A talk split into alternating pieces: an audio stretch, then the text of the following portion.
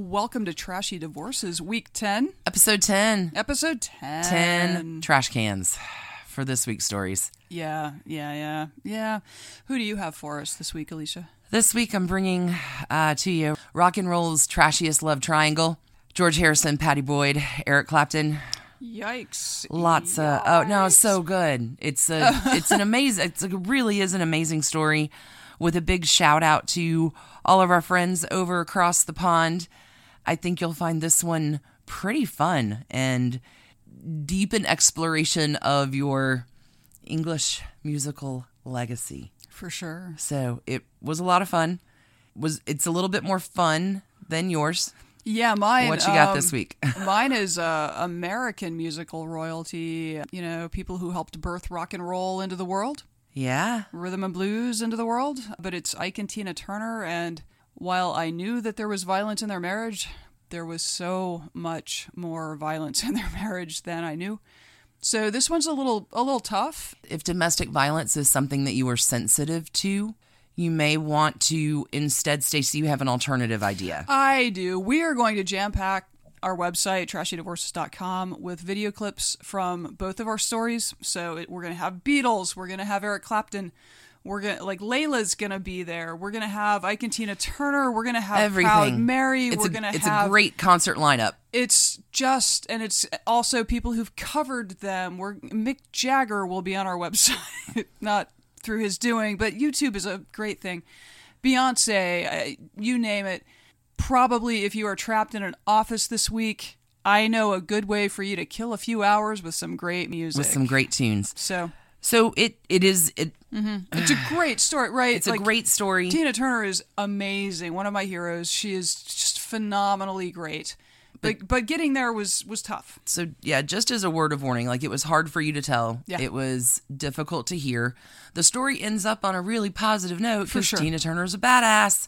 Totes. But if you're sensitive to that, just a cautionary warning yeah.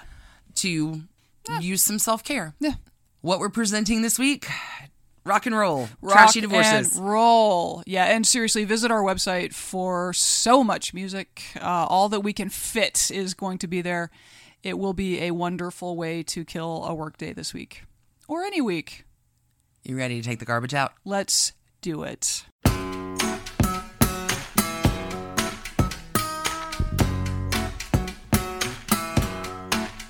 ah and it starts And it begins. Alicia, you have a different kind of royalty this week, don't you? Ah, rock and roll royalty Anyone I've heard of? perhaps you've heard of a few friends in I this tale see, I see. you ready this is good i am excited about this like prefacing this. Let's set expectations. This is good. this is good i really went down some amazing rabbit holes and will have to admit clearly that I have held the White Album in hostile territory in my heart for a long time because I read Helter Skelter at a very young age and there's such a connection. okay. I've put off the White. The Beatles are amazing. Sure. Like the- Un- unquestion- yes. uh, yeah. a hundred That, percent. that is not a controversial opinion. Hundred percent, Yeah. yes. But I really have been.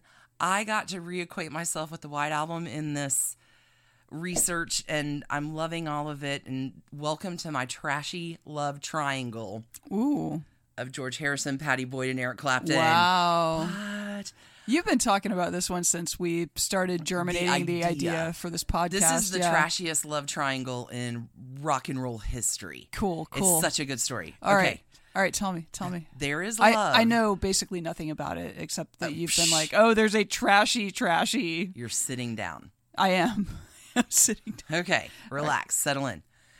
There is love, I suppose, but this story is way more about infatuation and obsession and just wowzers.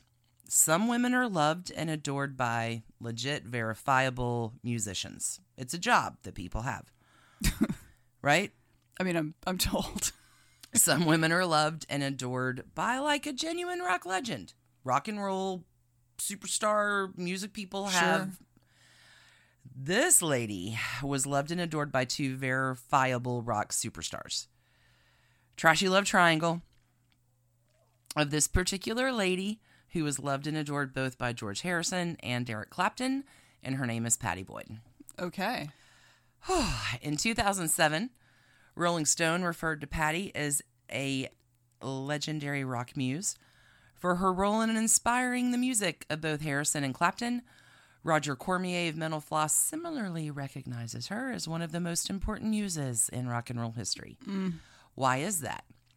In addition to Layla, she was also the inspiration for Wonderful Tonight and Bell Bottom Blues and George Harrison's Something, which is my mother's favorite song. So, hey, mom, if you're listening, I, I would like to and give to um, on, all the moms out there. on the topic of muse, I would like to Yeah. encourage you to listen to What's Her Name podcast. Carolyn Cassidy Yeah, is that her yeah, yeah, name? yeah, yeah. Because I was about to say Neil it's on Cassidy's my playlist. I wife, haven't, yeah, I haven't read it yet. but they I mean, talk about how listened like the muse designation is really just it's just really like a, an anti-feminist designation. yet. Muse is great. I think Muse rem- removes you a little from yourself, which will end up coming back around to at the end of the story. But she was, Patty was certainly an inspiration. Patricia Ann Boyd, Yes, born on St. Patrick's Day in The- 1944, heroine of our story, heroine of our story, maybe I don't know. is a St. Patrick's Day baby. Okay, born in Somerset. Siblings come along, their family moves to Scotland, then Surrey, then Kenya, then Nairobi. okay, Her father is a Royal Air Force pilot. oh, okay. I was gonna be like diplomat. Okay, but Yep, yeah, you're a military kid. You Yep. get it, right? Yep. Family moves a lot. After dad is discharged, the Boyds move back to England, where more half brothers and half sisters come into Patty's life. So she's the oldest kid of a military family. She gets three GCE O level passes in 1961 and hot foots it out of there in 1962 to the swinging scene in London, baby. yeah, yeah, yeah. Okay. So she gets a job. She's a shampoo girl at Elizabeth Arden, Okay, at her London salon. Red Door, Red Door, Elizabeth Arden's fancy big deal. And one of the clients who goes there works for Honey Magazine and says to Patty, like, you're pretty cute. You should work as a model. So Patty's like, all right, well, let me try that. yeah, that sounds pretty good. She models in London, then Paris. She kind of becomes the it girl. She's in Vogue, Vanity Fair, Wow. Elle, Honey, newspapers. Wow, She's photographed by like every top fashion photographer in the business. And this era in the early 60s is the explosion of this industry. right. And she becomes the base that all other later models like Twiggy base their look on. She becomes an international celebrity, is the embodiment of the British female look. So mini skirt, long straight hair, and wide eyed loveliness, as noted by journalist Tom Hibbert. She becomes a muse to designer Ossie Clark. Shampoo girdle model, right? Up and coming. In 1964, she appears in an advertisement campaign. You're welcome, England. for Smith's crisps, which I thought sounded like kind of like a cookie, but no, those are biscuits. These are a potato chip with the skin left on when it's fried. So like it's like a heavier, stockier chip, and they sound delicious. So she goes to this commercial. It's directed by Richard Lester, whose next project just happens to be a little film featuring this up and coming British band called the Beatles. Have you heard of them? I mean, well, let me ask you this: When was the British invasion? Like, would I have heard of them in 1964 as an American? You are. Be- it, i- it is about to. All hell's about to break loose. Okay, Yes. so all right, so we're right at that edge. Yeah. Oh yeah. Okay, So Richard Lester tells 20 year old Patty, "Hey, March 2nd, go down to Paddington Station. I have a I have a part for you to play." He's directing A Hard Day's Night that day. So she heads on down and she has one line in the movie, "Prisoners," and she happens to meet the quiet and shy 21-year-old George Harrison. She's a little shy, he's a little shy but not so much around her because hold on, trashy tidbit because that's what I do. George Harrison's birthday is February 25th. He's a Pisces too. Whoa, two fish swimming in the same, two water signs, two Pisces. a quick summary. I know you're laughing, but this yeah. is what I do. Two Pisces partners will have trouble trusting each other. Their changeable natures will shift their relationship all the time. And only if they share enough love, they might be able to handle the changes and stay together. In most cases, they will not fall in love because of their inner need to inspire their partner and help them grow. They don't need this from each other because they already inspire themselves. Two fish on their own. The demise takes a little while. We're going to start with happy times. Okay, sure, sure. Just a little background. 'cause Well, I mean, that's you what I can't do. you can't get divorced if you don't get married. You know, I'm going to do the astrological profile if it's interesting of couples. Like, it's kind of fascinating to me. Okay. A- and to many, not to me, but to I know a lot of people really are into that. That's Double. why that's why horoscopes appear everywhere. So Double Pisces, you. okay, okay. Code, code name, double Pisces. So on the set, George sits next to Patty at lunch and he is in thrall. He proposes to her that day. Will you Like, marry me? the day they meet. like at lunch, yeah. Will Oh. you marry me? Just, okay. And Patty's like, uh, I got a boyfriend, Can dude. you can you pass the salad dressing? Also, Right. would you marry me? Okay. well and he's like all right if you don't marry me will you go out with me and she's like man i got a i got a boy uh And he's like, I'm a beetle, bitch. no he doesn't um you know she kind of plays it off but she goes home that night and like talks with one of her friends who's like are you fucking crazy George Harrison is a beetle. You say yes. You say yes, you idiot. You need to dump your boyfriend Right. immediately. And go with the beetle. Yeah. So Patty does, and she goes with George on their first date, accompanied by Brian Epstein, the Beatles manager, to a private gentlemen's club called the Garrett Club. They see each other as much as they're able. He's on tour, but in July 1964, he buys a home called Kinfons in Esher, Surrey, out of London. It's like a quieter place to chill. Patty soon moves in with them. So Swing and Mod London is loving this. The Shy Beetle and the Cover Girl, they are beautiful. They're hot on the scene. Her modeling career is skyrocketing. She's in more covers and commercials. She is described by UK underground writer Barry Miles as by far the most glamorous of the Beatles' wives and girlfriends. Oh. George is just captivated. And he gets George Epstein's permission to marry Patty. He's like, okay. So the couple gets engaged on December 25th, 1965. They marry January 21st, 1966. They settle kind of into cozy domesticity. They mod London out. Everything's pretty great. He's a Beatle. George is away a lot. He's touring. There's practice. He's hanging with his buds, John Paul and Ringo. Ken Fons, the house that they're in, is the house that they all kind of hang out the most frequently. It's close to John and Ringo's homes in St. George Hill.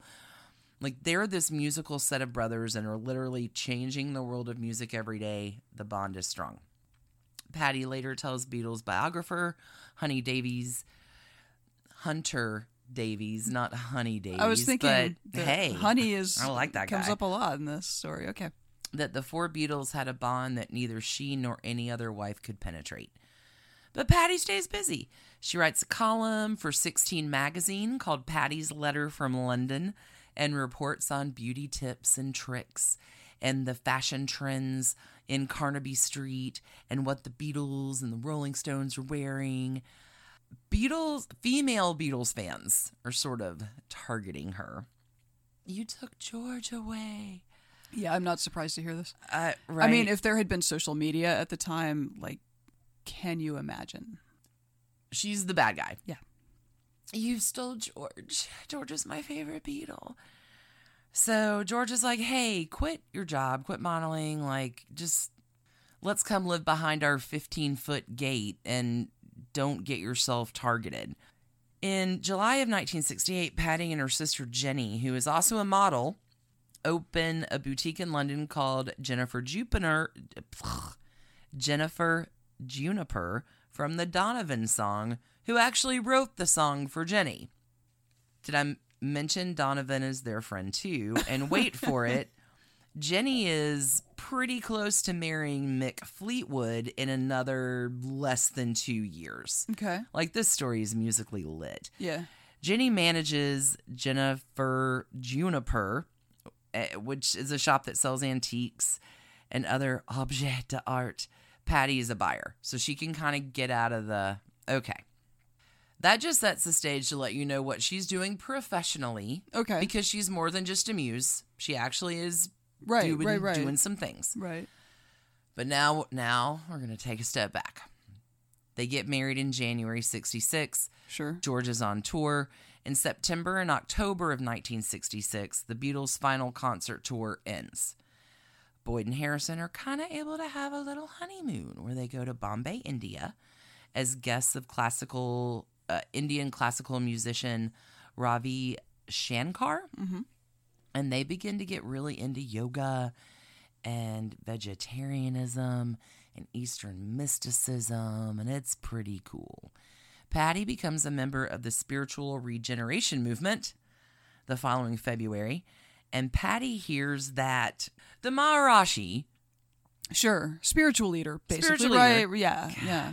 giving a series of talks at the London Hilton, Oh, okay. and Patty persuades George to come along. So on August 24th, they go as a couple with John Lennon, Paul McCartney, and Jane Asher. They're all in the front row listening to the Mariachi Maharaj. Maharashi. Something, yeah. I, speak. email us the correct pronunciation, people. Seriously, we y'all, appreciate I'm it. so sorry. Ringo does not attend. His wife Maureen just delivered their son five days earlier. After this particular event, the Beatles were granted a 90 minute private audience with the Maharishi. Yeah, that dude. Yes. He impresses them with his philosophy, more like, hey, they can get my message out. The next Yeah, I day, was gonna say. they travel to Bangor, North Wales, to attend another seminar. They leave London's Euston Station on August 25th. All four Beatles are on it, along with Mick Jagger, Marianne Faithful, and Donovan. John Lennon's wife, Cynthia, actually missed the train.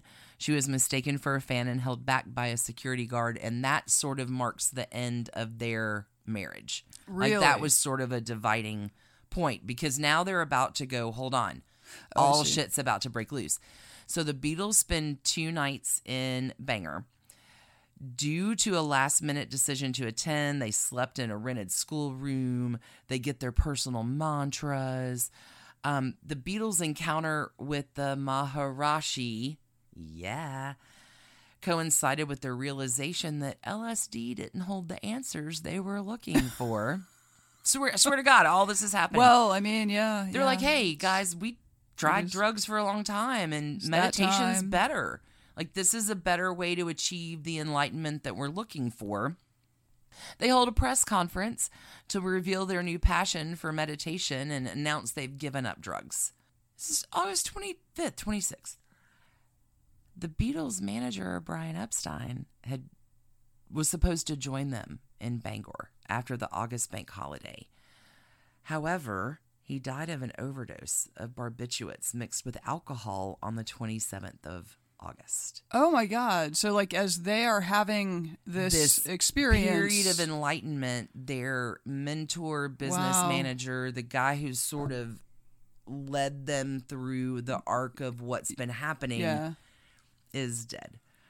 So everything sort of falls apart. Now they have to become businessmen. Like this is how you get Apple. This is how like right. they have to figure out how the fuck to do this, but they are all in but they're all artists, and that can be tricky. it it can be tricky. So they're figuring out how to be businessmen. They travel to India in February of 1968 to take part in a meditation course.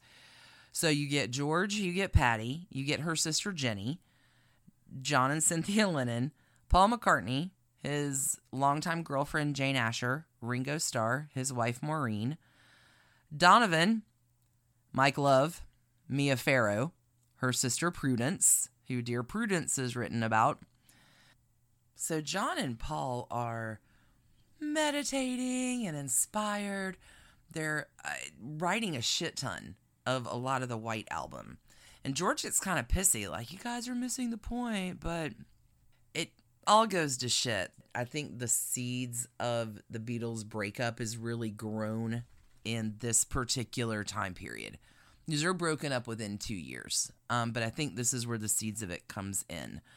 Like George is in a cult, and he grows more distant from Patty. They are all there hanging out at the ashram. Ringo Starr is the first to leave. He says the food is rotten. He's getting out Ah, of there. good for him. McCartney leaves shortly afterward. He only like intends to stay for a little bit.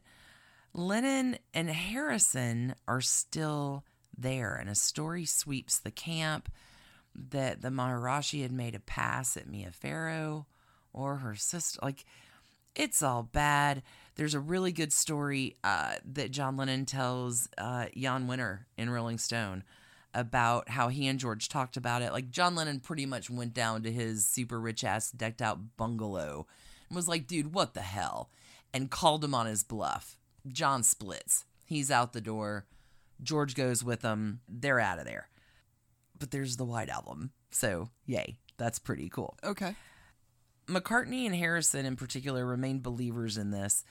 Everybody heads back to England, and uh, George gets a new mate, a new friend, Eric Clapton. Uh, Heard of him? was he at the retreat? No, Okay. they're just like they're in the music scene together. Okay. So they just meet and Yeah. back back in merry old England. Okay. Well, and so by this time, Eric has been with the Yardbirds, Cream, Derek and the Dominoes. Sure. He's so part of the London scene. sure. He gets along with all the Beatles and most especially George, his mate, because he has something really special, and her name is Patty. Okay, you ready? Yeah. Enter Eric. March 30th, he's an Aries, a fire sign. Way different than a water sign. Do you want to laugh a little louder? Because I know that you're going to enjoy this. Ah, Uh, okay. No. Continue. Continue. Okay, fire and water All right, signs. so getting some boiling happening. no, actually, fire and water, like, Makes steam. does make steam, but water also douses fire out. So it's a delicate balance with a fire sign and a water sign. Sure. So um they are both driven more by emotion than logic, meaning when they're going to make a decision, they'll often go with their heart rather than their head. Not that they don't use logic, it's just not what wins. When in equilibrium, the interaction will be a soothing warm of a hot tub. Uh, but if the thermostat goes out, you're done. Like it's okay. But Eric Clapton Yeah. really likes Patty. And Yeah. He starts showing up. Also, He's- a great guitar player aside from being a March baby. I know you think I'm silly. Okay.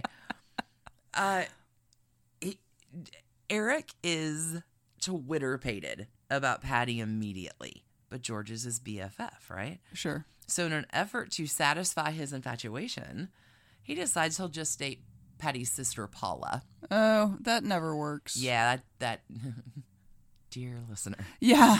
Right. that yeah. did not work. Did not work.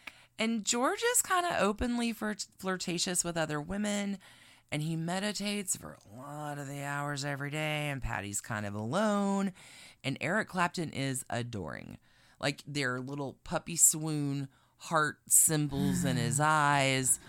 He is n- crazy pant kittens Sure. over her. Okay. Okay. So one day she gets a secret love note in the mail about just you're the best person ever and I love you so much and uh, it's signed just E and she brings it to George. She's Uh. like, ah, I got a secret admirer. What the hell is this? Funny. He calls her that night. Did you get my note? Oh no. Check check box. Yes, no. Right? Like Oh my She's god. like, "Mm, oh, but wait. Now it starts because George is sort of emotionally unavailable and they start spending a lot of time together. And she says he's outrageous and he's crazy pants over her. sure. Sure. So they begin an emotional affair. Okay. He woos her. He's showing her attention. Her husband is like right. Right. I don't think anything really happened, but it's she is definitely walking on the wild side Right. of that. I'm a married woman, but definitely involved in something that is Sure. probably not congruent with my marital right. vows. Right. And my beetle is letting me down. I mean, true that. So one day, Uh huh. What happens one day? oh God, Eric Clapton is like, hey, why don't you uh, come on over to my apartment? I I, I have something I want to show you. I mean, that's, what What sounds do you bad. think? What No. do you think you wanted to show? He pops in. no, he pops in. The It's in my pants. Come on over. I need to show you something. Okay, good.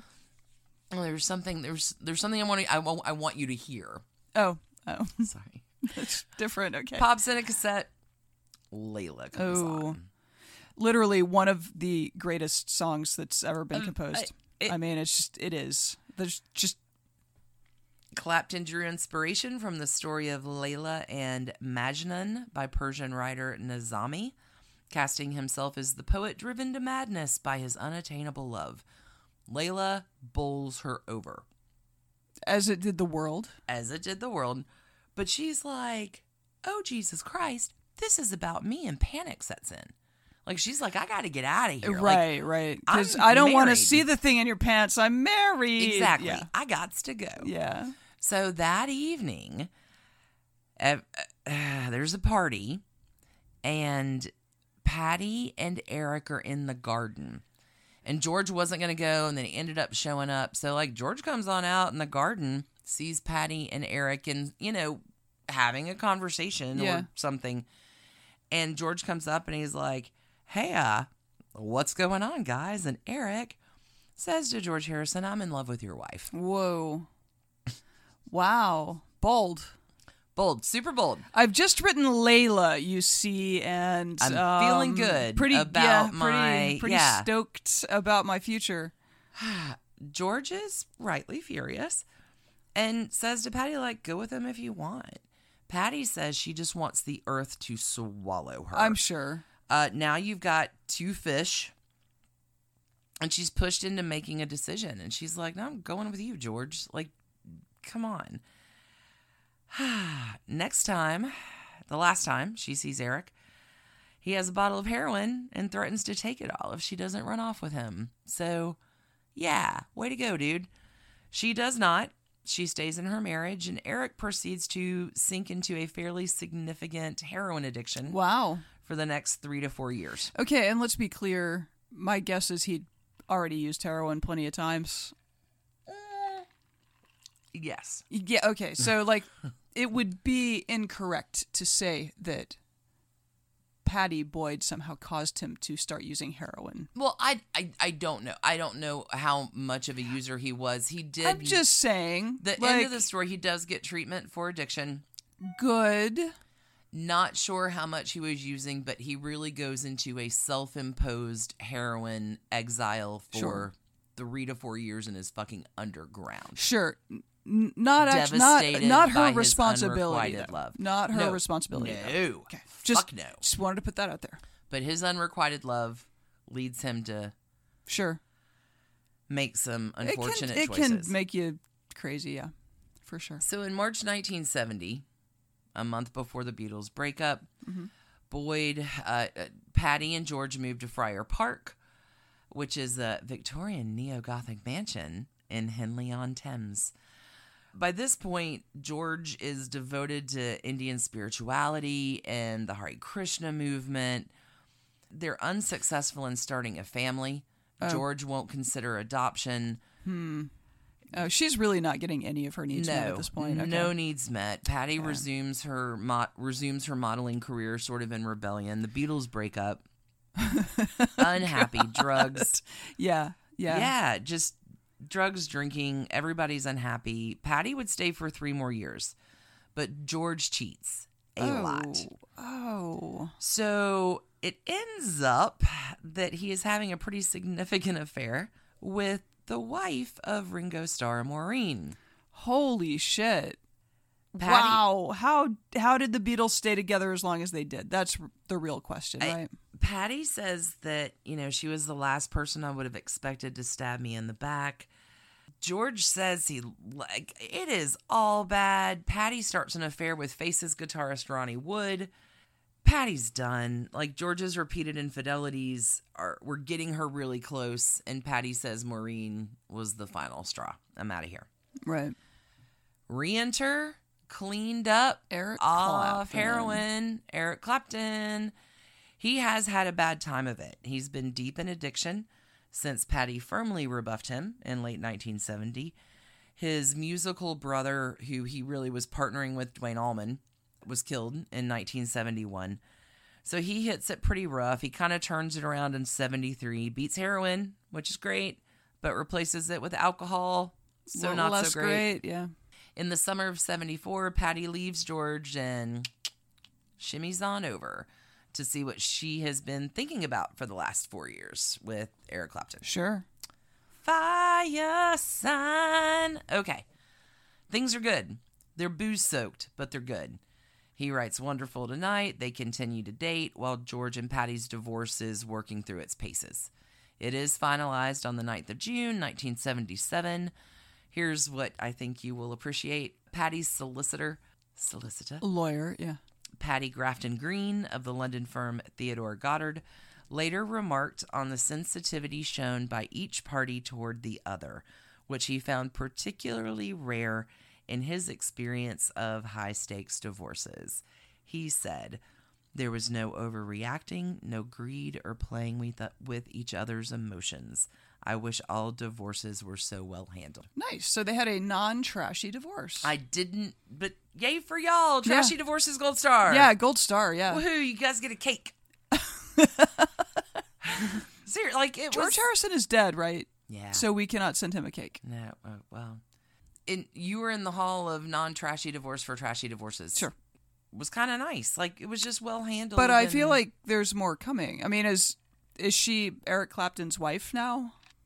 yes. So Patty Really? and Eric. No, not now. Oh, not now. Okay. No, okay. no, no, I no. was like, wow. Well, good, good on all of these people. That's amazing.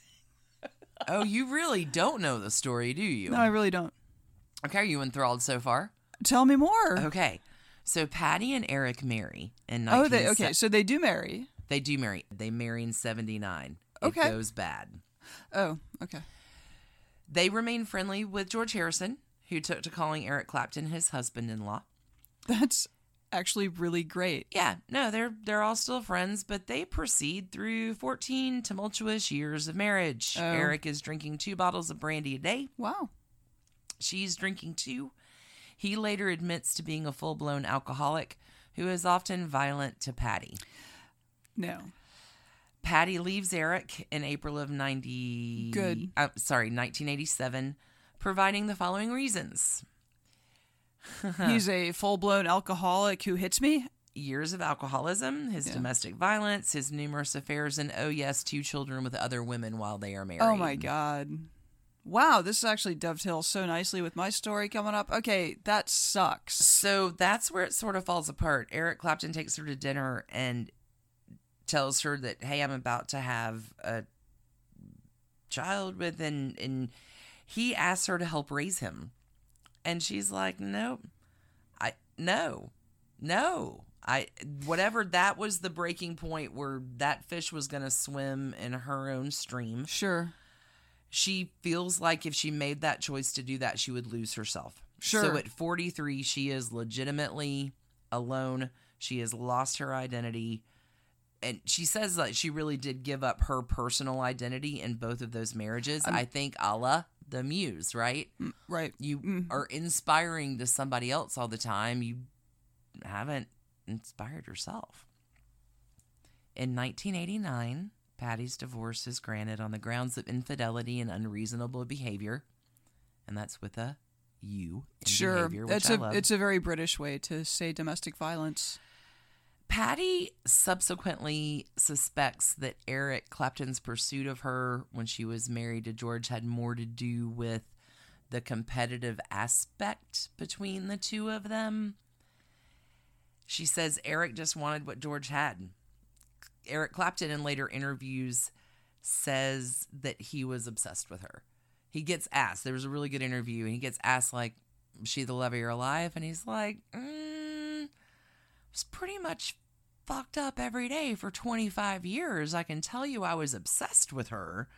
And he, you know, you can kind of see him look back now sober Right, right. at how he is reckoning those motivations, which Sure. is sort of interesting. Uh, up to George's death, uh, George and Eric remain friends. Eric Clapton does remarry, does have kids, so he seems to have pulled off, after gaining some sobriety, a happy, successful life right. getting off the sauce, so another gold star there. Patty meets property developer Rod Weston in 1991, and they date from 91 until they get married in April 2015. Whoa. Yeah. wow. Yeah. So, so much dovetailing. So much. Go I- ahead. so Patty says it's almost our silver anniversary, so we thought we'd better get on with it. So I can probably understand her hesitation. yeah, no doubt. Uh, well, and also, like, Let me test this out for a while. I don't know how deeply I want to. So one of our friends that I'm going to call by the nickname J-pop, okay. and I talked about this because J-pop read Patty Boyd's biography, Wonderful Tonight, which she wrote in 2007. Okay. J-pop was like, I don't know, she kind of, you know, rode that. She certainly didn't stop taking advantage of them, and I'm like, hold up. You get divorced from two rock and roll legends and you were their muse for that long. I am going to ride that financial train for as long as it is worth. By 2015, George has passed away. Eric has happily moved on. I'm solid. Like, I've rediscovered myself. God, what a journey, right? I've gone from being a muse to being a fully actual self realized person. Can I ask you a question? Of course. So was did J-pop say that? So I know in the U.S. in many circum in many instances a divorce decree will include that the lesser moneyed spouse, Mm-hmm. the wife usually, will receive alimony, support, maintenance, whatever until, Until- such time as exactly. she remarries. Is that what was going on? I think J pop was supposing that. okay. I, and I had not read is, the book. Which is not. I mean, I, I'm with you. You know, if I'm Layla, then yes, Eric Clapton can continue delivering royalties unto me until. ride that monkey till you kill it. yeah. Right? Like yeah. I mean, I'm sure that was not her. I, again, I would be very hesitant to remarry no, you, after but you take after those advantage two of experiences. what you have set up in a structure because Patty, bless her, when George is like, "Hey, qu- quit your day job." sure. She really gets interested in photography. So she begins sort of as an amateur photographer taking pictures of all these rare inside glimpses of the Beatles and their life and all the people they hang out with and all the things they do. So she is a professional photographer now. She did an amazing show of all these pictures that did an exhibition in, a few years ago. She did write, uh, publish a book co authored with Penny Jr. called Wonderful Tonight. Patty was bereft when George Harrison died. When she speaks of him, it is full of all of the tenderness. And Patty and Sober Eric are friends, they've remained friends. She thinks Layla is masterful and still loves hearing it. And that is the trashy love triangle of George Harrison, Patty Boyd, and Eric Clapton. Wow. Wow. I don't know what to say about that Eric Clapton fellow. Good song, but like that sounds bad. Yeah, their marriage, like, it was pretty tumultuous. Yeah. And a lot of it was hidden from, I mean, he got help. Like, I think that was probably his point of, like, hold up, I need to make Yeah. some different decisions. Yeah, yeah. Well, it's actually fishing related. He talks about what that moment was when he got sober and he said he was fishing, which is one of his favorite things to do. And he's chilling, and there are these two uh, old guys across the river who are super big pros. And he's fishing all day and I guess drinking all day and ends up stumbling and breaking a rod Mm. and drives home and calls his buddy and he's like, That's I'm done. Like this is I don't know what I'm doing. Like the, all of this feels awkward and bad, but I am done feeling I guess like the embarrass like Yeah. yeah. So it's it's my 30 hours of research in a 35 minute story. There you go. All right, trash cans. did you did you throw in a number? I mean, it doesn't They all stayed friends. They all kind of like I thought it was going to be a little trashier than that, but what a great story! It's a great story. Uh, not very many. I, I mean, you know, everybody's got their problem. Like, i Right. there, there was some moderate modicum of trashy behavior, Sure. emotional affair, emotionally distant. Domestic violence is pretty bad. I Right, don't- right. I'm gonna go let one more trash can for. No, I'm Eric, sorry. Eric. Er, Yeah, That's, let's, yeah, we should probably one and assign a half them. more trash cans for Patty and Eric than George and Patty. So what do you think the base level should be? It sounds like with George and Patty, like really, they sort of just grew apart. How long So, were they? like- how long were they married?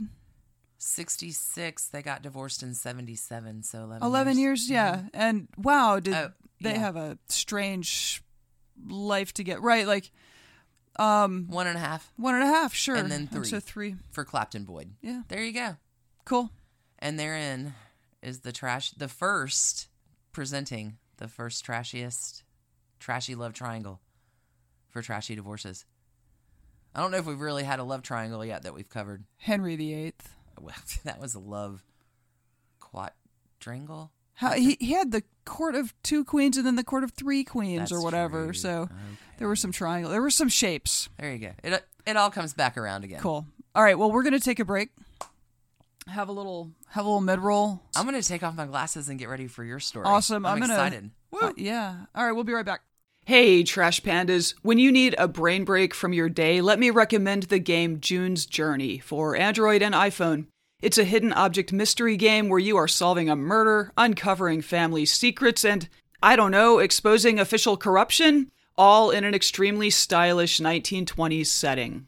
Every scene takes you deeper into the mystery and introduces you to an expansive cast of characters as June Parker explores the questions surrounding her sister's apparent murder suicide at the family's beachfront estate. Add your own elements to the island from lush gardens to gorgeous new buildings. This story has so many twists and turns. Right now, we are on a global journey attempting to rescue June's niece, Virginia, it's a great combo of gameplay. It's a memory puzzle, a design project, an intriguing storyline with genuinely fabulous art. When you want to let your mind wander, relax into this glorious 1920s murder mystery and get lost in the fun. Discover your inner detective when you download June's Journey for free today on iOS and Android. Let's do this. Let's do this. Yeah, yeah. I've been excited about your divorce all week. Yeah. Well, I hope I hope it lives up to your excitement because this situation actually was so much worse than I realized, and I'm a little. I feel like I should put a, a content warning in for our listeners that there is substantial domestic Ooh. violence in the marriage of Ike and Tina Turner, Okay. much more than I realized. Like Oh wow. upsettingly so. That said, it starts cool. Like the story starts cool. Okay. Talk to me. So, if we're going to talk about the trashy divorces of musical royalty, we need to pull that camera back across the pond and dig right into the roots of modern American music, like Oh. rock and roll and rhythm and blues. Okay. Rock and roll rhythm and blues. And Ike Turner, like, was at the birth of rock and roll Tell me. for real. So he was born in 1931 in Clarksdale, Mississippi, which is a tiny town with an extraordinary blues pedigree. Muddy Waters was born nearby What? on a cotton plantation and lived in Clarksdale until 1943 when he was like, fuck this, Out of and here. went to Chicago Yeah. to be a full time musician. Wow. When he was a young man, he'd watch blues legend Robert Johnson of, you know, Crossroads, Robert jo- that Robert Johnson Muddy Waters. yeah, play in Wow. town. Maybe he played with him. I don't know because there Wow. was overlap and Wow. it's possible. Bessie Smith died in Clarksdale, Mississippi after a car accident, Really? and Sam Cooke was born there. Like Oh wow. it is a tiny town. Like this is around 1930. I looked it up. There were like there- 10,000 people. Mississippi has a, a legendary Oh sure. rhythm and blues musical legacy that comes out of that well, state. and the the creative. I mean, anyway, we I will not talk about Faulkner. Ike Turner started playing guitar Oh, Faulkner. and piano. um, Ike Turner started playing guitar and piano when he was eight years old. Wow. And he formed his first band in high school. Okay. He also had his first experience with a band breaking up in high school Oh, when several of the Top Hatters, that the was the top band, hatters. I love it. left to form the Dukes of Swing. Oh, Jesus. Ike would not be outdone, so the remaining members reformed and he, he named them the Kings of Rhythm. Oh, I got you. God, I know, right? Like, That's awesome. well, and that name stuck. Like, he was using that name for his band into the 2000s, even. So, I'm gonna hold on to it. It's a good idea. I Yeah. had that good idea that one time. Kings of Rhythm. Yeah. So when uh, when Ike was 20, the band heads up to Memphis to record at Sam Phillips' son's studio, which was brand new. Wow. Brand wow. fucking What new. year? 1951, I think, Okay. Wow. when Ike was 20. Yeah. So they record this song called Rocket 88, which is about uh, like the latest model Oldsmobile that was out Okay. there. And this is certainly one of the first rock and roll songs ever recorded and Really? s- many people including Sam Phillips think it is the first like it just has all of the elements that make a rock and roll song. no way. Fifty-one. Yep. Uh, also, visit our website, trashydivorces.com, because we are going to plaster God, the so entry many. for this episode with so many YouTube clips to cool music. This era, the 50s, 60s, like, oh we have my been a veritable God. It's been Pandora sound station this week. super fun. Uh, okay. The song was not released as a Kings of Rhythm song. It was, in, I'm not sure why this was, but it was released under the name Jackie Brunston and the Delta Cats. The Delta Cat Yeah. sounds like a cool fucking band. And I guess Jackie Brunston, I mean, he was in the Kings of Rhythm and he sang the song. Okay. The song went to number 1 on the R&B What? charts. Like imagine you're a 20-year-old guy from super rural Mississippi and suddenly you've got a number 1 song. It's 1951. I mean, hey, there are Beatles. Yeah. Right. Crazy. just it crazy. So Jackie Brunston quits the group. what? He's out of there. the group that's named after him. Well, the Kings of Rhythm, See ya, losers. He's- I guess he's like, well, I got a number I one got song. fame I'm out of now. here. Shit. I don't. Again, I don't know why it got. okay. That may just Wow. have seemed more. I, I it's probably a marketing thing. But anyway, he's out of there. Um, so Ike Uh-huh. starts commuting. It's like an hour and a half from uh, Clarksdale to Memphis. He starts commuting there, working as a sesh- session musician Sure. and a production assistant in Love it. Sam Phillips' studio. Like Wow. he okay. Also, uh, he gets um, picked up to work as a talent scout for Modern Records, which is based in Los Angeles. But they realize there's a lot of Southern talent that they There's want. a scene they happening. want scouted. It's so- Athens in the 80s. There's a scene happening. So during these years, Ike recorded with BB King, Little Junior Parker. He discovered talents like Bobby Bland and Howlin' Wolf. Whoa. Like, Whoa. and again, this guy's you know in his early twenties. He is just it must have just been an amazing time. He met Elvis before Elvis was Elvis, and years Wow. later, Elvis runs into him at a at a thing, and it's like. Hey, do you remember me? I used to drive a truck in Memphis when you were working at the at Sun. Yeah. Oh, wow. Yes. So I, I- do have a quick question. Okay. Is he a shitbag yet? yes. He he does seem to be a shitbag at this point. Okay, great. Um, I would have trouble explaining it, but basically his contractual agreements to Sun Studio and Modern Records or whatever the the record company Yeah. occasionally interfered with each other, and so he did some shady stuff. Like he would Ooh. send recordings that were supposed to go to one record label to Modern, like things like that. Like yeah, he was a little shady. There's a little shade. but it seems more. I think at this point it was more just he was he had a, he had good hustle, okay. right? Like he was H-U-S-T-L-A-R E hustle. okay. you know, he was, but I mean, he was like m- making the the world better. He was changing everything. Let's Like, do I don't it. know. Okay. All right, 1956. So he's what 25 now. Um, he is itching to get the band back together, and oh my God, that's a real thing in this case. Okay, so he rounds up his buddies, and they move to St. Louis. Jackie Brunston? Um, not yet, but he does Okay. come back. Actually, yeah, no, he's he does he does come back. They reform Jackie, man, I missed you. they reformed the Kings of Rhythm. They moved to St. Louis. They rent a big house, buy a big, probably rent a big house. They're all living in this big house together so they can rehearse all day long and play all all night long. Music is my life. And it seems like this would be super awesome, except as noted, um, Ike Turner's a little bit of a shitbag. Oh, no. So, on the plus side, he had a really strict rule about drinking and drugs in the house, which was you don't do that. And he would fire people who he Okay. caught drinking and drugging. So, like, that seems very smart and probably helped the longevity of the band and of whatever, of the musicians in the band. So, like, A plus there. On the minus side, he was known to do things like physically attack people who played the wrong note. What? Yeah. Like he was domineering, hard charging. He like he was a band leader, you know, there were like there was a horn section. I'm sorry. All I could think about is this scene, scene in the Goonies where, like, I s if you don't hit the right note, we're all gonna be flat. I'm sorry. I just I went into a different. Different place. Okay. No, he So- really beat you up if you play the wrong note. I don't know if he'd beat you up, but maybe he would hit you. Not cool. Not cool.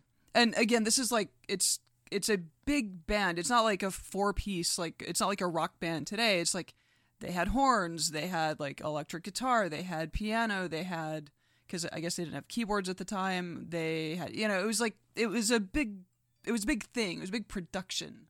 So it sounds like maybe you have a volatile temper already. Yes. Maybe you're good to keep liquor and drugs out of the house. See?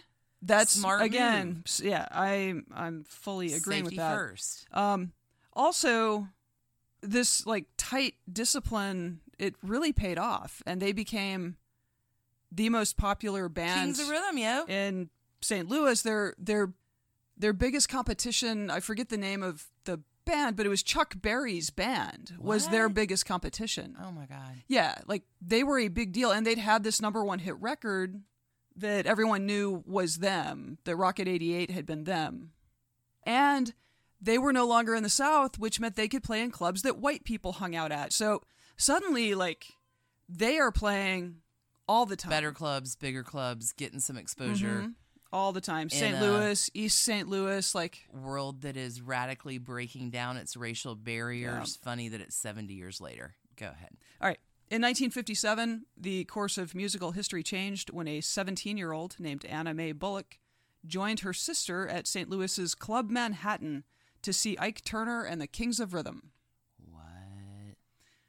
Anna Mae, better known later in her life as Tina Turner, Simply the best. later wrote Ike Turner and the Kings of Rhythm were what was happening. Wow. In St. Louis, they were as big as the Beatles would be later on.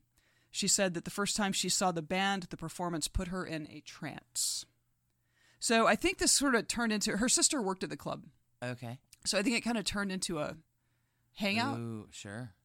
Some of what I read made it seem like the first night she saw them, she got her hand on a microphone and really impressed Ike with like just a fierce delivery. I don't th- like I if others sort of made it seem like over time this happened. She got to know band members. I think her sister dated the drummer or something like okay. so anyway, but it seems like it didn't take a long time for Ike all- to for- be exposed to anime's talent. Right. Um, so once he did hear her sing, he was like, wow, you're really good. Would you like to be in my band? And so they talked to her, like, they convinced her parents to let her join the band. Wow. He gave her the stage name Little Anne. She was very skinny. Okay. I don't know why Ike Turner was constantly giving people names. Like, I don't know if he did this with other people or if it was just her. But anyway, so she got a new name.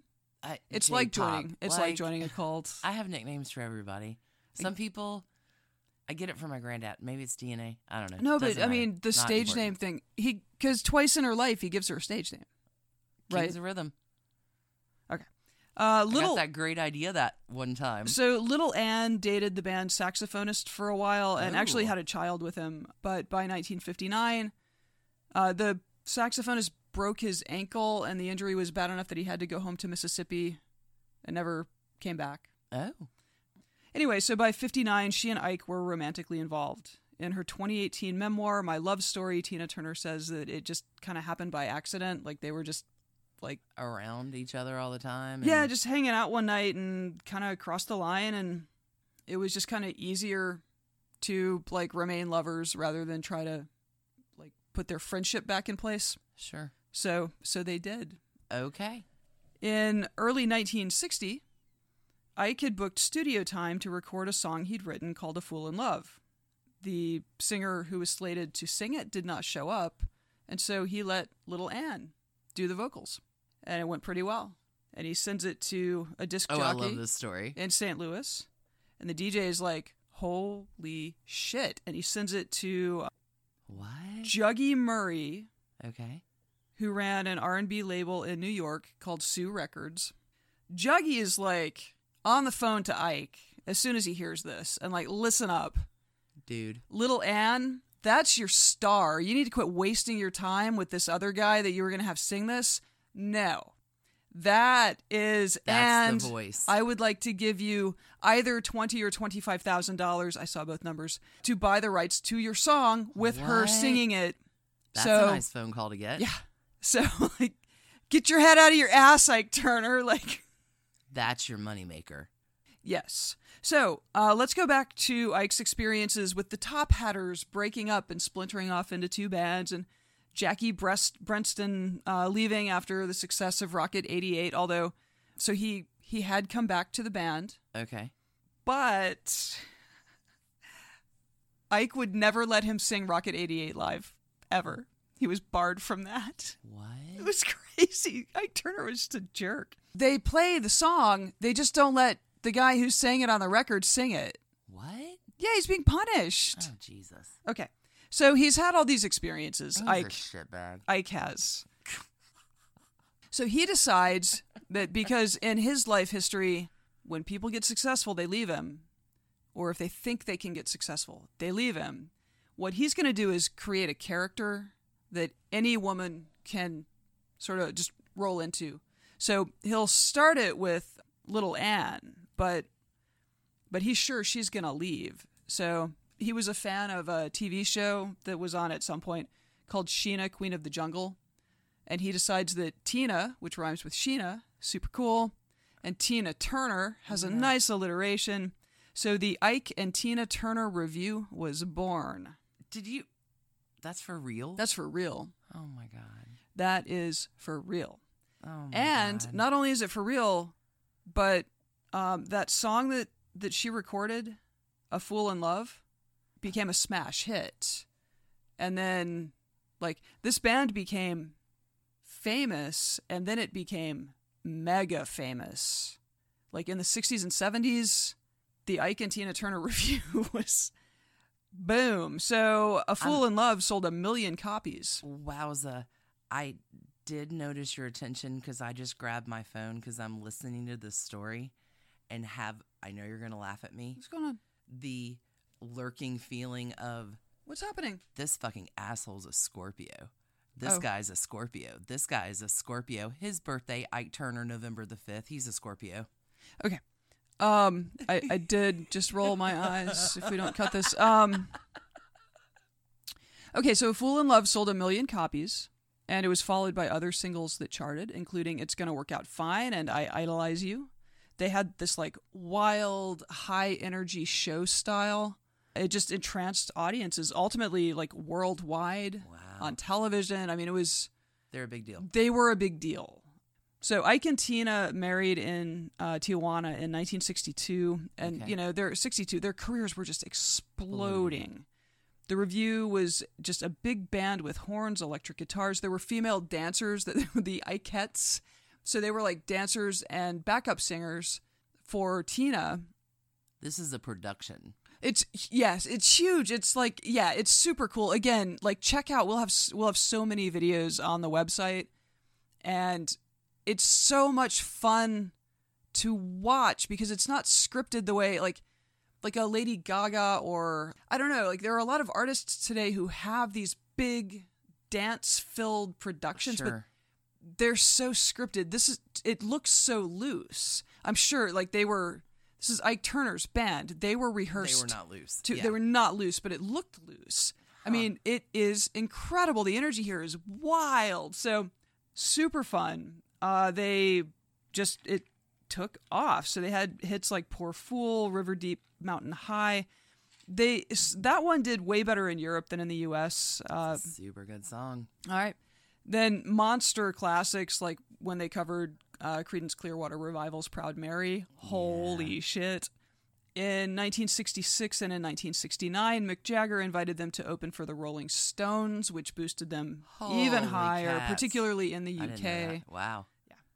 So Icantina relocated to Los Angeles, lived in a mansion in Inglewood. They built a state of the art recording studio next door that was used by artists like Paul McCartney, George Harrison, What? Dwayne Allman, Little Richard, What? Frank Zappa. I mean, Holy smokes. it's an amazing story. Except, Oh no. except, except that shitbag Ike Turner. listener, pour yourself a drink. Yeah, this is really content warning for real. Um, was just a super masochistic domestic abuser, like par Uh-huh. excellence. Ah. Uh, in fact, according to Tina Turner, the first time Ike ever hit her was back in 1960 when he was like, Two years before they got married? when he was like, by the way, your stage name now is Tina Turner. She was like, I don't want to be Tina Turner. My name is Anne. And he grabbed a, a shoe, hor- a wooden shoe Yeah. thing. My and, granddad had those. yeah, hit her in the head with it. yeah. Uh, So she became Tina Tur- Turner. And then she became Anne Turner, I guess. uh, Anime Turner. In that 2018 memoir, which is her second memoir, Tina, this is so horrible. Tina says of their Tijuana wedding, our wedding, he decided, would take place in Tijuana, Mexico, because they weren't fussy about little things like having a marriage license. There was no point objecting. That would just make him mad and might lead to a beating. I definitely didn't want a black eye on my wedding day. Then, because Ike Turner is a shitbag, on their wedding night, he took her to a live sex show in Tijuana. what? Yeah. He took her like to like I don't know, a brothel or or some, you know, a place Oh, where live sex no. shows happen. And she's she No. said I was miserable on the verge of tears, but there was no escape. We couldn't leave until Ike was ready and he was having a fine old time. The experience was so disturbing that I just scratched it out. By the time we got back to Los Angeles, I'd created a completely different scenario in my head a romantic elopement. The following day, I was bragging to people, guess what? Oh, Ike took me to Tijuana. We got married yesterday. Ah. Which this is this there's so much in here that is just like classic victim. No, if you This is if how you you're- survive that's this type how of you abuse. survive with an abuser. She said that she felt like the bruises he left on her body throughout the marriage. They were married until 76. Wow. Um, okay, so she said she felt like the bruises he left on her body were marks of ownership. By 1968, Ike had moved two other women into their home and was having affairs with both. Excuse me?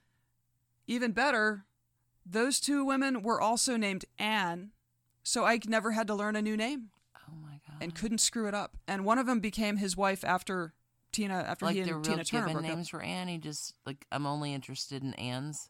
I think for one it was a middle name, but I think she went by Jesus Christ.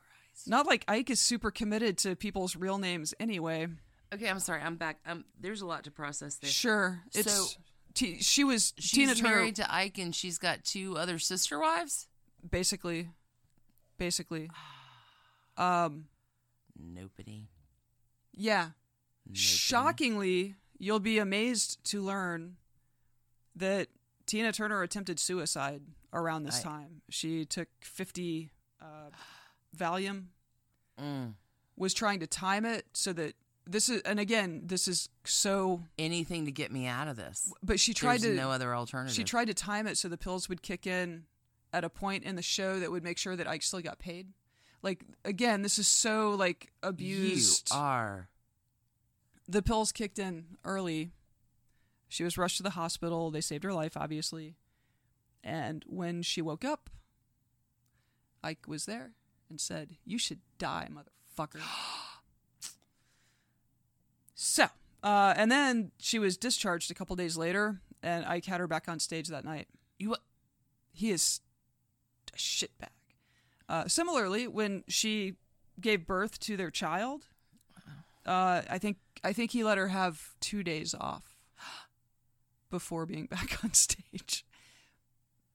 Yeah, he was controlling of the creative process. He managed like how she sang the songs, I- and she was not allowed to deviate from his commands about that. How the dancers danced, all of it. It was all Ike controlled everything. He was just he's super controlling. I mean, I, you can imagine being an abused spouse and that's your home life, Yeah. but your spouse goes to work.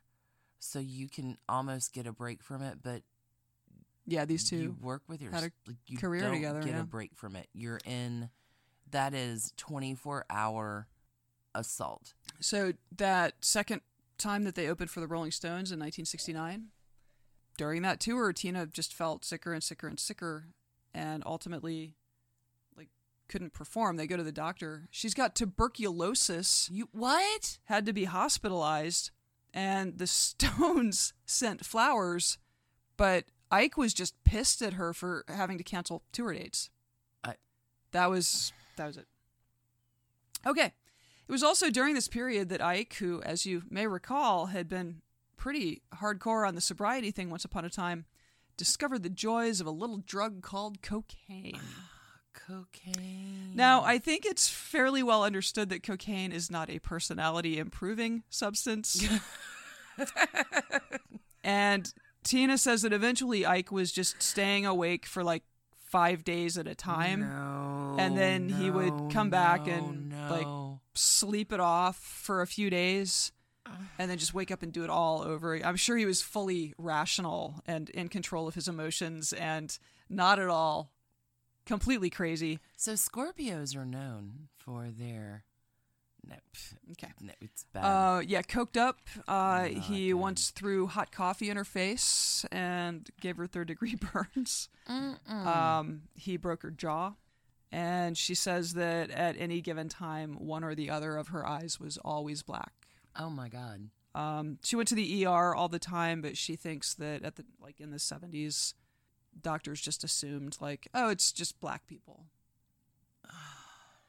So Ike referred to her openly, I guess, as my million dollars, and This is a horrible story. that's what I'm telling you. It was so much worse than I realized. Um, we are nearly to the good parts. I lo- I need a good part. one more one more dip into the bad part. Uh, by 1974, Ike had burned a hole through his septum in his nose from snorting coke, and the condition was so painful that there was only one thing that would help it, which was more cocaine. Oh, Jesus Christ.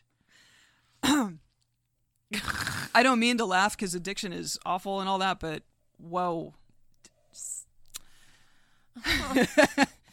In uh, July I need 1976, some sunshine. it's it's coming. July, well, it Okay. July 1976. It is the bicentennial of the United States. The review, the Ike and Tina Turner review, is booked in Dallas for a week of shows celebrating, similar to what will happen this July and every July in America. It's a it's a big America it's day. a big America Day. bicentennial's big damn day. Bicentennial is this is actually my birth year. If you guys want to do that math, Ike and Tina get into a fight in the car Oh, on the no. way to the hotel, okay. and he just ends up punching her Uh-uh. over and over and over and over and over again. And by the before time they the show. Great. I think they probably weren't performing that. I'm not sure about the time on this. I think they weren't performing that night. I think they arrived and were going to perform the next night. By the time they get to the hotel, though, she was wearing white and her clothes were covered in blood. oh my god. Ike told the hotel staff that they'd had an accident on the way over to cover it. And again, it's just like nobody. you are a serial abuser and you need to be locked up. You Agreed. need to be locked up. And she, of course, has taught herself how to Live with a serial abuser. Right. So they get into the hotel room and she plays the role of forgiving wife like I know like shouldn't have said that. You know what? Let me let me rub As your, your victim, it's up to me to fucking comfort you. let me God damn it, let me- this makes me mad. rub your temples, let's get you a nap because he was recovering from another cocaine binge too. so, God. so Ike Turner falls asleep. Tina grabs a toiletries case and runs. Gets the fuck out. I've done that in a relationship. I had a key in a pocket and a knife to my throat at the driveway at 4 a.m. And I got in my car and I drove away and I never looked back. Yeah, It's what you do. yeah. She uh, ran across an interstate in Dallas, Texas, in the dark on foot. Oh my God. She uh, she filed for divorce on July 27, 1976. Uh, citing irreconcilable differences, she was not she like she had not talked about the abuse yet. Even though everyone in her life must have seen it. You, h- how can you not see it? Plus there were two other Anns living, you know, I don't know if he was beating them I- too, but he was understandably resistant to let her go, uh, she being his meal ticket. So for over a year, they squabbled about money and property in court. And in late 77, Tina was like, you know what? I want nothing. Fuck it. I'm out. So she wrote a settlement that gave him that recording studio, their publishing companies, the mansion in Inglewood, Oh my God. four cars. Like in total, it was like a five hundred thousand dollar settlement in nineteen seventy seven dollars. Wow. All that she took from the marriage, and this is completely ironic, is the stage name Tina Turner And her toiletries case. and her toiletries case. But like you know, the first time this bastard hit her, it's because she didn't want the name. And that's what she. It's all she got. What? But I mean, it like she needed it at that point for further uh, lucrative. Uh, in eighty five, after Hey. Tina had Here comes the sun. Come on. Uh, in '85, after Tina had gone public with uh, about the abuse, Ike told a reporter, "Yeah, I hit her, but I didn't hit her more than the average guy beats his wife." Which I know, like, okay. So, a little bit about how Ike's life went. His later career was extremely hampered in the aftermath of the divorce, probably largely because of the massive cocaine habit that swamped his life until he finally got clean in 1991 Mm. throughout the 80s he had kind of constant run-ins with the law mostly with about drugs and firearms that's a great combo Good combo. He- Bonus. yeah he Bonus ended firearm. up uh, he served 18 months in a california prison between 1990 and 91 for those related cocaine things. and cocaine and guns Perfect. i co- yeah not cocaine and guns uh, he got clean uh, in 91 yay you. That's He gradually returned to performing, and he released a Grammy-nominated album in 2001. And he won his first solo Grammy in 2007 for the album "Rising with the Blues." And he died on December 12th of that year of a cocaine overdose no. because he had relapsed in 04. Ah, Over the course of his life, he was married at least eight times. what? It could be 13. No, no one knows. Jesus Christ! What? he his first marriage was when he was in high school, I think, and they split up. Almost. She really liked the Kings of Rhythm. oh my God! Um, but I mean, it was the that would have been the forties in rural Mississippi. Like I don't, Just keep on getting married. It's fine. yeah. It's fine. Um, and I, honestly, I think he's I think he was married when he and Tina first started seeing each other. What? Like I think she was pregnant with his child when he was still married to someone else. Like he he ah, once he was divorced from Tina, he married one of the other aunts. Like, and she wasn't his last wife. There was at least one more after that. Okay, so at least eight wives I- over the course of his life had uh, at least seven children, like seven that are known about, but it's oh my God. this guy clearly had a lot going on. H U S T L E so R. so there there could be a lot of little Turners. Well, I mean now they're probably not that little, but Sure. could be a lot more a lot more Ike Juniors and, and Wow. I Ike's Juniors. Now let's talk about the further adventures of Anime Bullock. Yes, let's please do because Tina Turner's a fucking badass. I'm going to try not to cry because this is so awesome. Tina Turner returned to the stage in 77 with a series of shows in Vegas Yeah. and made appearances on television shows like Hollywood Squares and Sonny and Cher and just Yeah. just doing stuff. It was not easy. It was it started very small venue. It No, was she's got nothing. I have yes. a toiletries case in my Well, fucking name. that And I he hate. controlled all the money. Like when she got across that interstate to a hotel, What could she do? she had 36 cents in her pocket. oh my god. And no I mean at that point like federally women had only been granted the right to have credit cards in Like, their own names in Like two or three 74. Years. Yeah, like, it- yeah. this is like she he legitimately controlled all of their finances and that was fine at the time no one would have thought that was strange at all but she was the draw like it was she was the earner anyway but she again was the draw was the earner is an amazing performer so she was a successful touring I can artist build this back up. even without any big albums that you know were so there were two records that came out over the next couple of years that finished out her contractual obligations to her old labels Okay. fast forward to june of 1984 and she's been working and touring and like you know this whole time but like june 1984 capitol records released the album private dancer yeah, they did. yeah they did included the singles What's Love Got to Do with It, Better Be Good to Me, Private Dancer, and Let's Stay Together. It has sold more than 20 million copies around the world. What? It won four Grammy Awards Yeah, it in did. 85. It was supported by a 177 date world tour, and the massive success of the record cemented Tina Turner as a bona fide icon. No, that was my eighth grade freshman year in high school. Like yeah. it was oh, I. you. Oh my God. ubiquitous. This You is could the not music go of my childhood. Yeah. Anywhere. Yeah. Without Yeah. it. And she's such a badass. She's so such a badass. the following year, I being a fan of sci-fi and dystopian stuff, Oh, I know it's um, coming. she acted opposite Mel Gibson in Mad Max Beyond Thunderdome. Angie. This became a global hit, still is, holds Yeah. up, holds up. Yeah.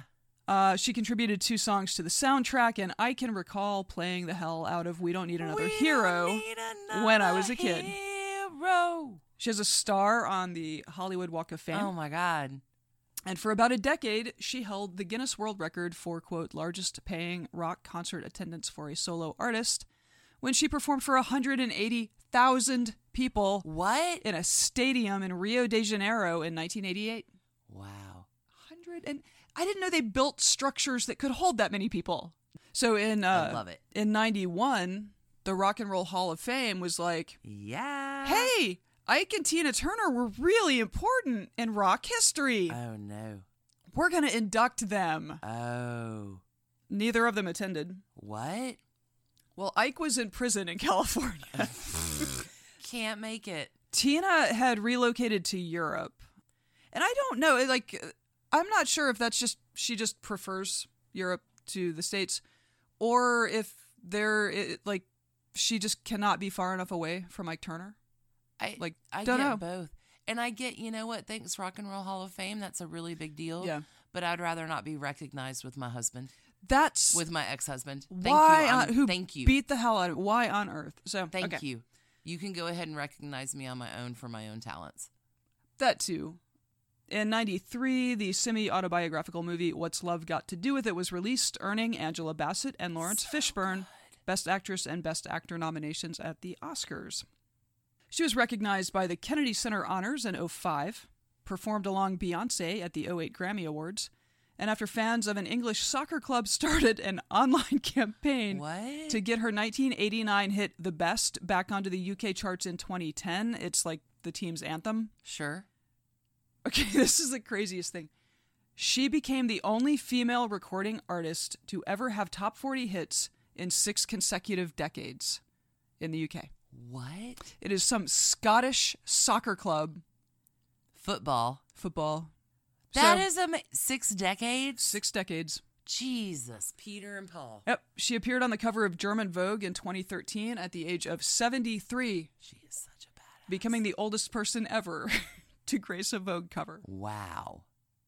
Same year, she became a Swiss citizen and relinquished her American citizenship. Really? Today she is 78 years old. She has spent 34 years in a relationship with a German music executive named Erwin Bach, Oh my gosh. and the couple married in 2013 and live in Switzerland. Uh, what? Yeah. Wow. I love this story. I mean, I don't. All of, I like, the am crying. first- I'm doing a really good job of modulating my voice, but I am crying because it is so good. the first sixty percent of that story was total shit, but Oh, it's a- the last part of it was amazing. Five trash cans, like f- oh, you're doing great, Buns. You're doing great. and that Wow, is Ike and Tina. that's an amazing story. I knew I loved Tina Turner. I didn't know I loved her like that. I love you like that, boo. Simply the best. She fills me with fucking delight. She's awesome. like when it comes to national treasures, Dolly Parton, Tina Turner, boom. Thanks, y'all. Thanks. we'll never cover Dolly Parton. Like, she doesn't have a trashy divorce, but Tina Turner, you're our trashy divorce's heroine. Dude, so much. She's great. She's a survivor. yeah.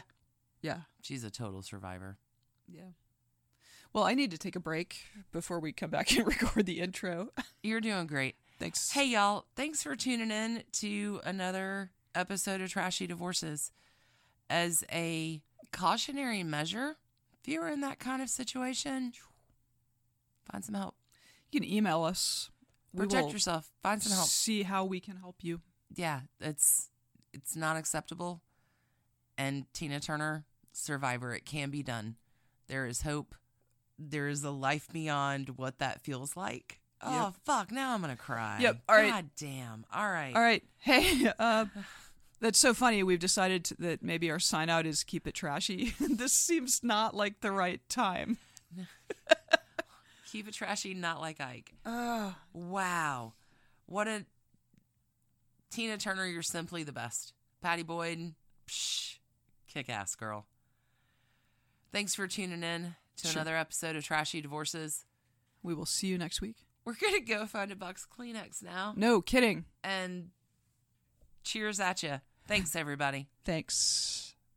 And thanks to you for listening. Trashy Divorces is a Hemlock Creatives production, created and produced right here in Atlanta, Georgia by us, Stacy and Alicia, with a little research and writing help from the brilliant Melissa O. Our art is by Sydney V. Smith. That's Sydney V. Smith at carbonmade.com.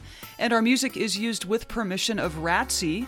Check her out at Ratsy's store on Instagram. And definitely drop into Ratsy's store anytime you're in Oberlin, Ohio. You can contact us at trashydivorces at gmail.com or find us on the World Wide Web at trashydivorces.com. If you need more trash candy in your life, our Patreon community includes some of the very best humans around and thousands of hours of bonus content at every level of support. Join the fun at patreon.com slash trashy divorces. Interested in some Trashy Divorces swag? Check out our merch shop and Trash Panda Enthusiasm Society at bit.ly slash trashy gear. Want to advertise with us? Reach out to sales at advertisecast.com for more information. And last but not least, come play with us on social media. I keep most of our Trashy Divorces Instagram hopping. Stacy and I share it up over on Facebook, including our Trashy Divorces podcast discussion group. Come join us over there, and thanks again, everybody, for listening. Keep it trashy, y'all.